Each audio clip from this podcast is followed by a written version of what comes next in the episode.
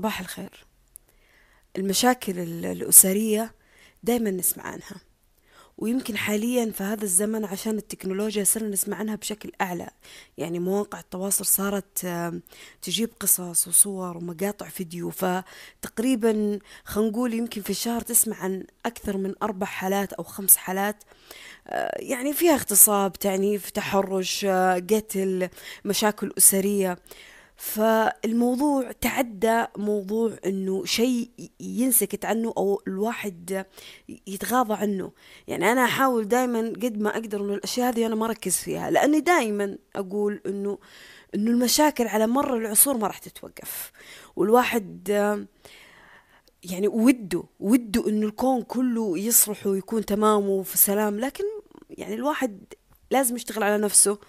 فما يقدر إنه يسوي كل شيء يعني أو يحسن في كل شيء لكن على الأقل على الأقل خلينا نقول الكلمة الطيبة صدقة. يعني أنا خليني أقول الكلام اللي في بالي وما ما الواحد ما يدري يعني يمكن لعل الله يهدي فيها قلب شخص. لكن أنا مصدومة. أنا مصدومة إنه يعني في تربية أو في سياق في التربية يربوا فيه الأهل البنت أو الولد بطريقة يعني جدا سيئة. وأنا مو أبغى أقول ذا الكلام إنه من باب عنصرية أنا بسمع فئة النساء لا حتى حتى الشباب. في شباب كمان يتمارس عليهم هذا الشيء. لكن أنا مشكلتي إنه كيف الشخص فيهم قادر إنه ينام كيف الشخص فيهم قادر يتقبل الحياة كيف الشخص فيهم ما يوجع ضميره كيف الشخص فيهم قاعد قادر يسوي تخدير لمشاعره لما يمارس الضغوطات هذه على أهل بيته. المشكلة العظيمة ما هي في طريقة التربية؟ والمشكلة العظيمة إنه فيك فئة كبيرة ما تقدر تصرح ترى. يعني الفئة اللي جالسين نشوفها وجالسة تتكلم عن حياتها الشخصية هي تعتبر والله ولا تجي عشرة بالمية من, من الناس الكثير اللي متضررة وما هي قادرة تصرح ولا هي قادرة إنها تتكلم في ذا الموضوع. فلا يغركم ترى في كثير كثير كثير حقيقي متضررين بس ما يقدرون يتكلمون. لكن أنا مشكلتي العظيمة مع الناس اللي جالسة تربط التربية هذه في الدين. جالسة تربط أخطائها وعيوبها في الدين والدين بريء من تصرفاتهم من أفعالهم. فالمشكلة العظيمة اللي, اللي موجودة فيهم ما هي فراغ أو نقص في الوازع الديني اللي دائما نسمعه. نقص في الوازع الديني. لا يا عمري نقص في أخلاق الدين نفسها. يا الله أنا دائما أقول أتمنى أتمنى إنه إنه الدين يدرس من باب الأخلاق. وإنك لعلى خلق عظيم. يعني الرسول الله مدحه وذكره في القرآن على أخلاقه. يعني شيء نتمنى إنه يدرس يدرس ويتركز فيه أكثر من أي شيء ثاني. لأنه الدين أخلاق. وإذا الأخلاق كانت آه، خلينا نقول مسحوبة من شخصية البني آدم معناه أنت جالس تتعامل مع شخص قاسي القلب قاسي القلب هذا توقع منه أي حاجة في الحياة. توقع منه قتل اغتصاب تحرش أذية توقع منه دمار فساد في الأرض توقع منه أي شيء. هذا ممكن يضرك ويضر المجتمع يضر الدولة يضر أشياء مرة كثيرة لأنه ما عنده دين ما عنده أخلاق.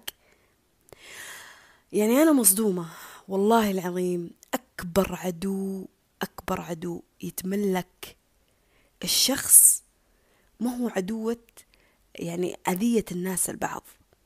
هو عدو نقصه في أخلاق الدين. لما تكون إنسان ناقص دين معناته أنا لازم أنا أخاف منك. أنا لازم أكون حذرة منك. لما لما تكون متجرد من شيء اسمه أخلاق الدين معناه أنت أكبر غبي ممكن تضر البشرية. أنا مصدومة من الشخص اللي يعرف إيش يعني صلاة ويعرف يصلي لكن ما يعرف معاني الكلمات الآيات اللي ينطقها في الصلاة. ما يعرف قيمة الدعاء اللي يكرره في صلاته. هو يعرف إيش يعني صدقة ويعرف إيش فضل الصدقة لكن ينسى إنه الأقربون هم الأولى بالمعروف. هو يعرف إنه الرسول قال رفقا بالقوارير وعارف إيش يعني هو عارف إيش أخلاق الرسول مع زوجاته وأهل بيته ومع نساء المسلمين. لكن هذا الشيء ما يطبقه في أهل بيته. تلقاه عنيف وقاسي مع أمه ومع أخواته. يعني خلينا نقول مع زوجاته كمان ويمكن العكس. يعني مع زوجاته إنسان كويس بس مع أمه وأخواته سيء. تلقاه عارف إيش يعني الصيام عارف إيش يعني فضل الصيام. بس تلقاه ما يمارس هذا الشيء. فالمشكلة ما في الحشو اللي جالس يصير في الدين واحد واثنين وثلاثة والآية الفلانية والحديث الفلاني؟ المشكلة في تطبيقها تطبيق الشيء هذا في أخلاق الشخص. ف حقيقة هذه الرسالة لكل أب وكل أم. يعني أنا من الناس يمكن اللي أنا ما أفكر في الزواج من ناحية النقطة هذه. إذا الشخص مو قد التربية إذا الشخص مو قد إنه يحافظ على على على الأمانة اللي ربي رزقه فيها وغيره محروم منها لا تخلفين لا تتزوجين لأنه هذه أذية والله العظيم أذية أذية لما لما لما تربي الولد تربية الرجال بطريقة بعيدة عن الدين لما أنت أو أنت كل يوم تصلين وتصومين وتدعين. وتطمحين للجنة في النهاية الدين عندك صفر في أخلاقك. صفر. وهذا الشيء أنا ماني متذكر الحديث بالضبط لكن في حديث عن امرأة يعني كانت تقوم بجميع فرائض الدين جميع فرائض الدين كانت تقوم فيها. لكن دخلت النار ليه؟ بسبب لسانها. أذية كانت. فهذا هو. هذا هو. امرأة دخلت النار بسبب قطة. والعكس امرأة دخلت الجنة بسبب إنها اروت عطش كلب.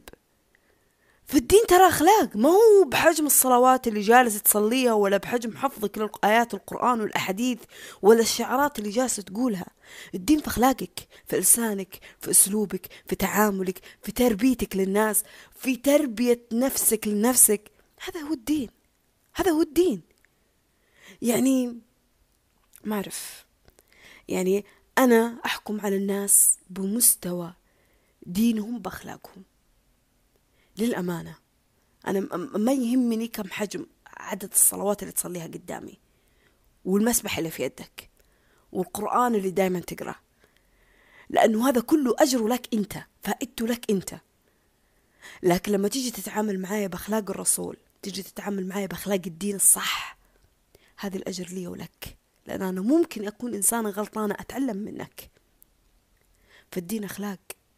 الدين أخلاق. يا ليت يا ليت. والله العظيم أتمنى أتمنى أنه تعامل الرسول مع أعدائه مع أهل بيته مع مع أصدقائه مع الصحابة مع مع الناس الغرباء اللي يجون يسألونه بحاجة ويروحون. تعامل الرسول حتى مع الحيوانات ومع الشجرة مع الشجرة جذع النخلة يوم يوم انه احتضنها. تعامل الرسول في كل حاجة. أتمنى إن إحنا نتعلمه. أوكي إحنا ما راح نوصل لكمال الرسول وما حد كامل إلا وجه الله. لكن على الأقل على الأقل في أشياء نقدر ننادي فيها باسم الدين. فشيء يخجل يخجل جدا لما تنتقد شخص غير مسلم على ديانته. هذا كافر هذا ملحد. اللي يخجل في الموضوع تدري وش هو؟ إنه الكافر والملحد هذا يجي بأخلاق أفضل من أخلاقك أنت يا مسلم. فأنا كيف كيف كيف يعني كيف تتوقع منه إنه هو يتقبل دينك وهو شايف أخلاقك؟ كيف؟ كيف راح يتقبل دينك؟ يعني أنا أنا أستغرب. أستغرب من الناس هذه. يعني أنا أستغرب من كمية العنصرية ومن كمية القذف ومن كمية الضرر اللي جالس يصير في مواقع التواصل ومن اللي جالس يصير في البيوت. واللي جالس يصير بين الناس. وعادي الشخص قادر إنه يمارس حياته طبيعية ياكل ويشرب وينام و... وضميره مرتاح. يعني أكبر خطر والله على الأمة لما ضمير الشخص يموت لما الشخص يكون جاهل في أخلاقه.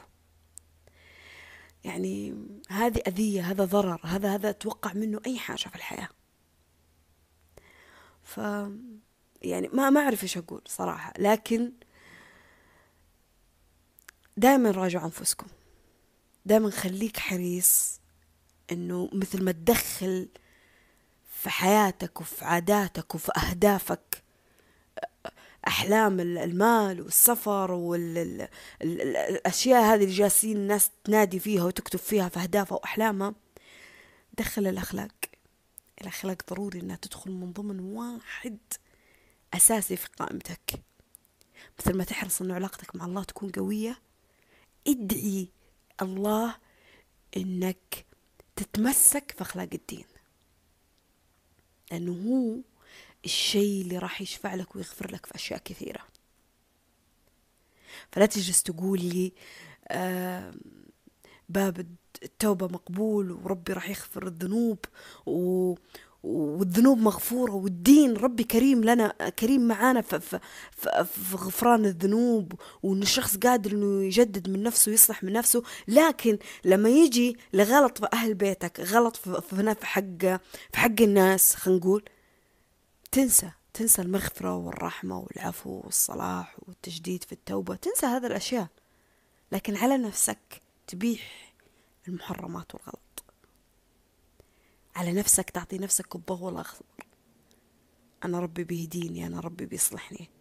لكن الناس أنت ما شايف فيهم هذه المرايا. وهذا أكبر غلط. لأنه الجنة ترى فيها ناس. الجنة لحالها من داخلها. لكن قبرك بتكون فيه لوحدك. والنار النار الله يبعدني عنها وعنكم. لو ربي كتب لك فيها أنها تدخلها أهلك أصحابك أقرب الناس لك راح يتخلوا عنك. يوم يفر المرء من أخيه وأمه وأبيه وصاحبته وبنيه. قال وقتها كل واحد عنده شأن يغنيه.